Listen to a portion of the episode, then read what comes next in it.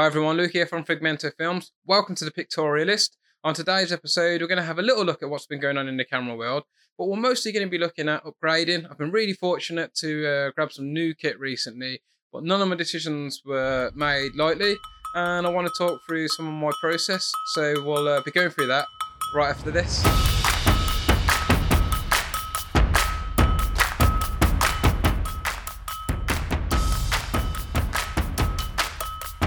Okay, so I'm super, super lucky because I've just uh, managed to upgrade a lot of my equipment. Um, it's taken me a long time of saving and trading ins and upgrading, but I finally managed to get myself a B cam, which was a Panasonic S5, and I managed to get myself an upgraded PC so that I can edit 4K footage smoothly. Um, and I've been very lucky this like last few months for getting sort of equipment uh, but I basically made a decision that there were certain things that I thought about for a long time, and it was about time I made a trade in.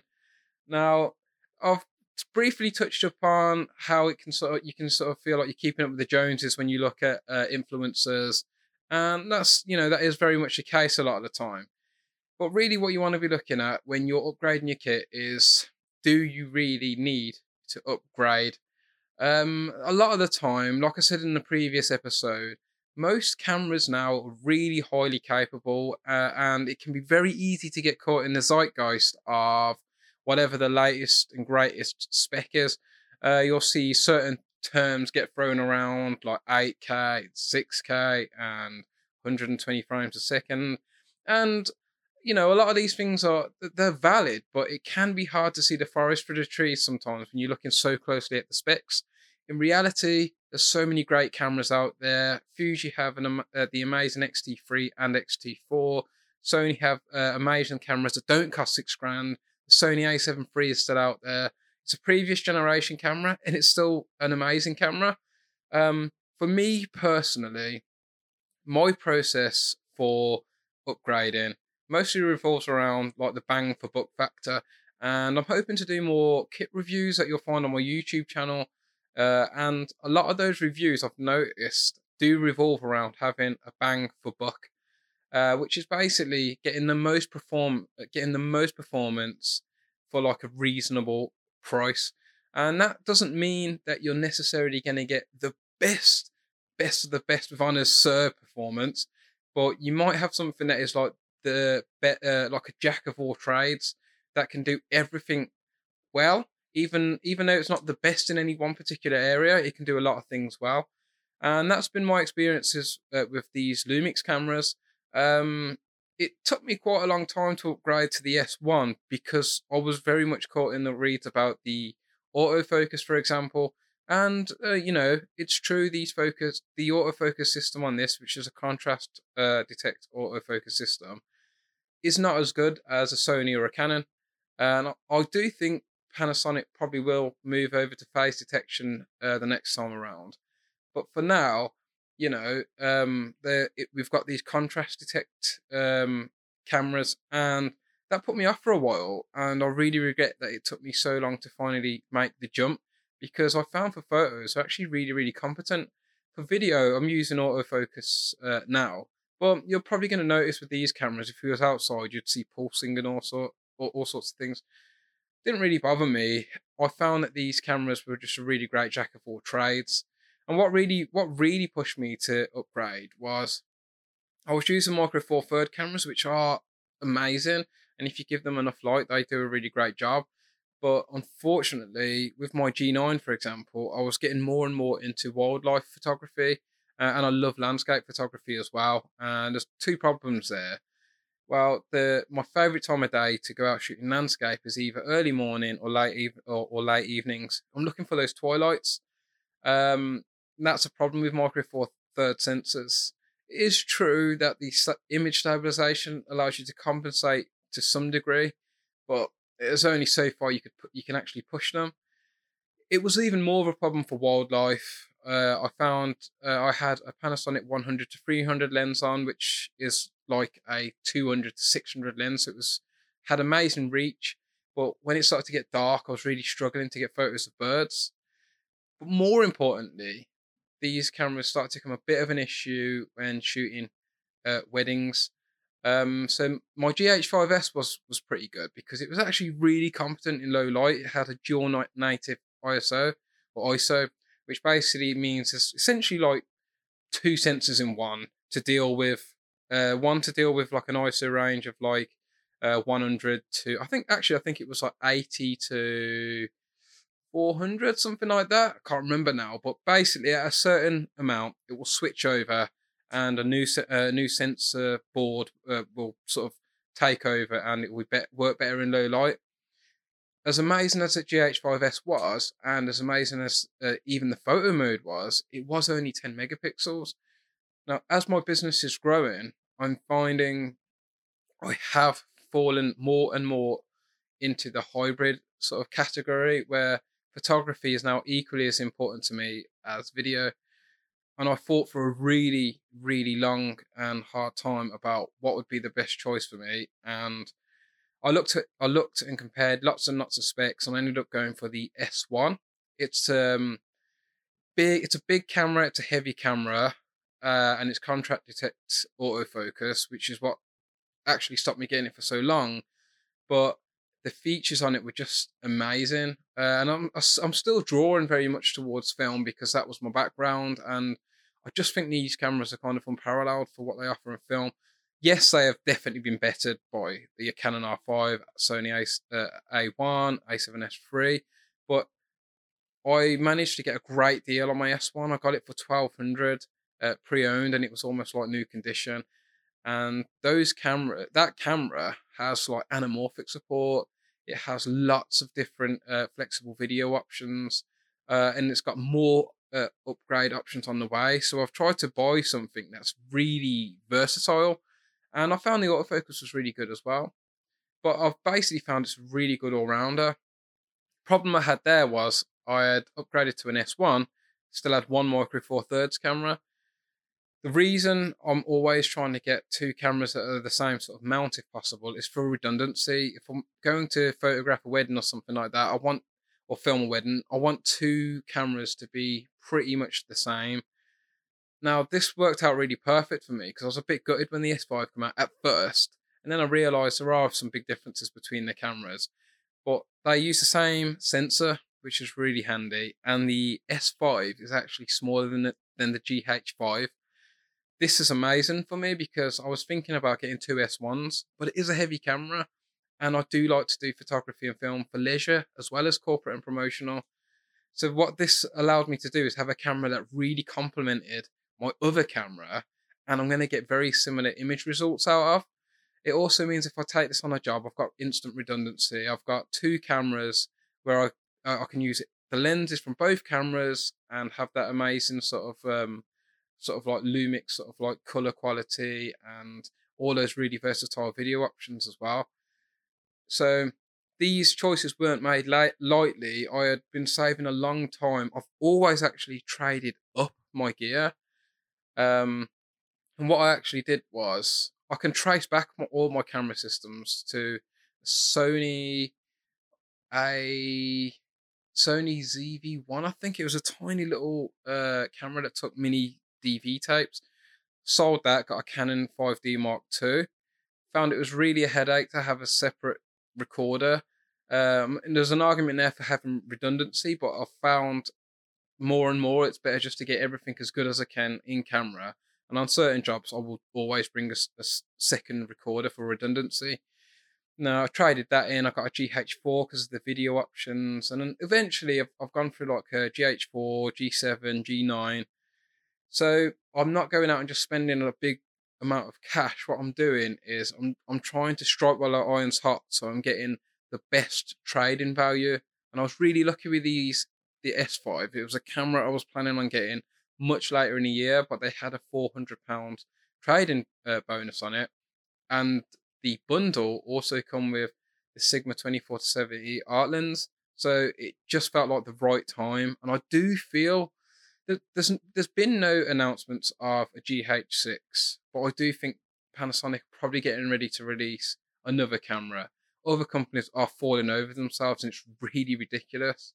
So I guess one of my tips would be taking away from that whole sort of spiel is knowing when the best time is to actually get rid of your kit. It's it's okay to. So I love my Panasonic kit, um, but if I ever wanted to change completely change systems or completely upgrade to something new, you've got to you've got to know number one, is it are you really going to benefit? In my case, I really did benefit from having the uh, more, more capable low light performance, which I, I was I did a lot of tests before I finally thought this I need to upgrade.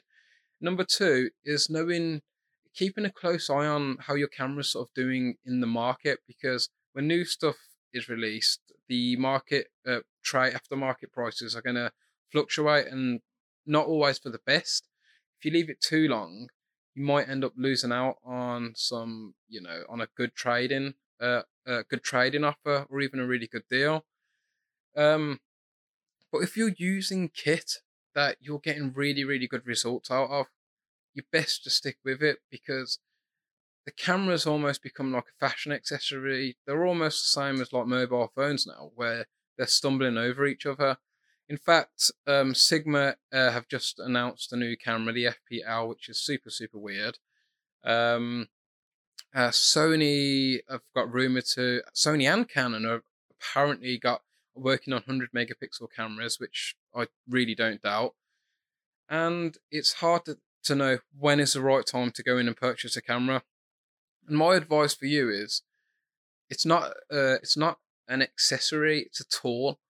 And there's tons of great cameras out there. And the my Panasonic S1, it's a 24 megapixel.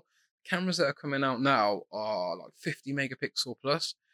It's actually it's to me that's kind of off-putting. I actually quite like the sort of for personal preference, like between 20 to 36 is is really good. But like 50 megapixels, you have to then take into account how much space it's going to take up. There's some clear benefits. There's always benefits. You know, you can say, well, I need 8K because it's 8K and it's going to be an amazing resolution and I'm going to be able to crop in and do.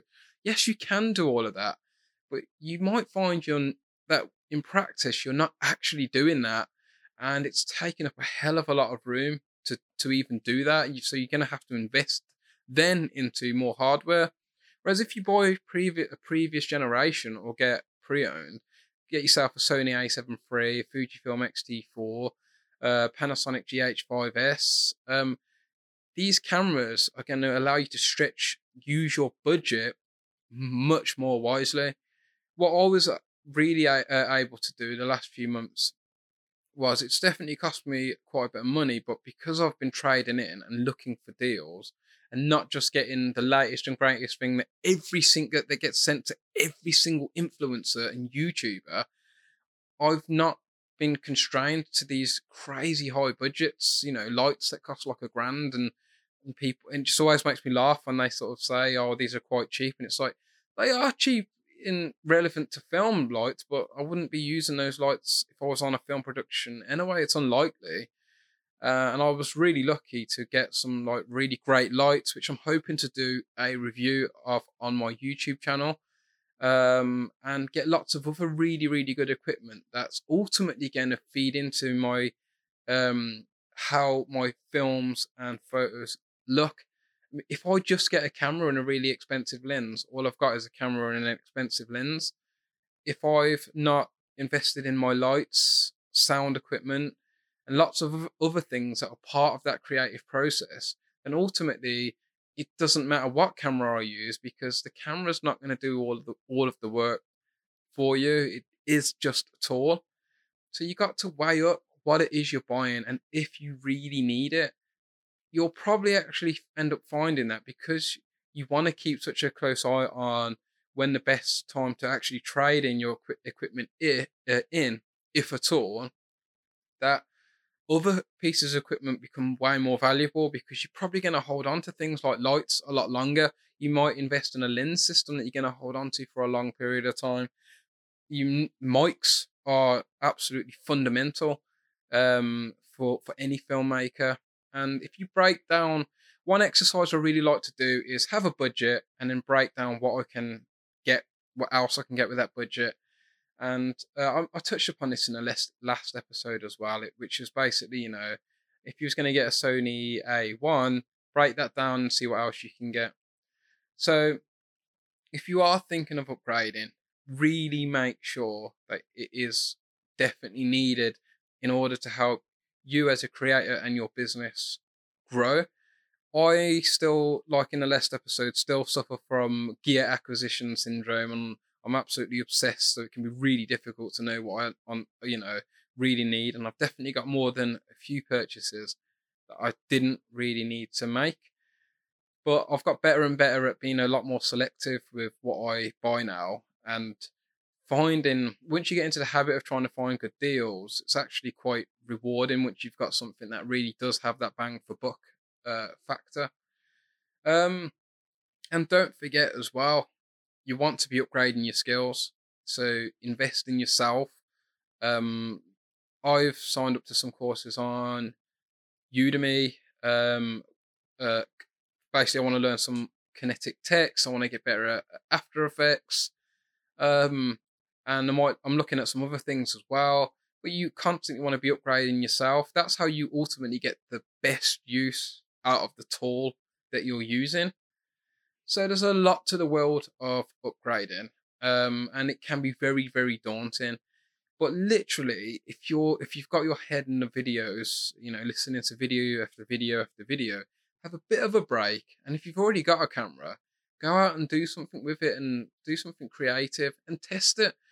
When I finally traded in my G9, I did a few tests uh, at, around dark just to see how it was holding up in the uh, in the sort of darker sort of light hours, and I found I could push it a bit further. But I ultimately found that if I was, I thought to myself, if I was on a wedding now and I was doing photographs and it was dark, these photos aren't going to look great. I can't have that. I need to, I need to upgrade. So it was out of necessity. And then fundamentally, like I said earlier, I found I needed to make sure I had um, kit that closely matched each other. And this S5 is amazing because it's so light that I can use it on a gimbal without breaking my back. So my S, I do see my S1 as my sort of A camera because it's like a tank. It's so reliable as well. It just feels really well. The, the the feel of it feels like a step up from the S5 and that's not a slur on the S5. The S5 is an amazing all-round camera, uh, and I and I actually think I'll probably end up using the S5 more because uh, for leisure use. So I'm probably going to get used more, but I see the S1 as the camera that it's serious business. If I'm going to film for a client, that is going to be my A camera. Um, I always weigh these type of things up. Um, you want to keep an eye on my YouTube channel. Uh, in fact, if you're watching this on YouTube, it would mean a lot if you sort of subscribe. Um, takes a while to get these podcasts aren't massively long to put together. I have a rule where I try to do as little editing as I can on this. This is all off the top of my head. I have a couple of topics and then I just speak. And luckily, I can kind of speak for England, as you can probably tell but it does mean a lot, especially when I'm doing the more demanding type videos. If you subscribe and just show me some su- uh, support, uh, I also like communicating with people as well. So if you have anything you know you want to talk about or from this video, then leave a comment and I'll get back to you. And if you're listening to this on um sound on a uh, Spotify or Apple or uh, or wherever you get your podcasts, give me a follow. It really does mean a lot. And if you're one of my mates as well, this would mean a lot, even if you don't want to listen to me talking about nerdy camera stuff. Just leave me on in the background, help me get my uh, my views up and my listening time up a little bit. It would really, really mean a lot. It's probably a shorter episode today. The key that I'm trying to go for at the moment is consistency. And this is quite similar to the last last episode, but I still had some things on my head that I wanted to sort of like get off my chest. Um, next time we'll probably look at something completely different. I might do a list as well. I've got bunch of ideas floating around. If you do enjoy today's episode, like it, follow me. It would really, really mean a lot. And I'll catch you next time. See ya. The Pictorialist. Follow us on iTunes, Spotify, or wherever you get your podcasts.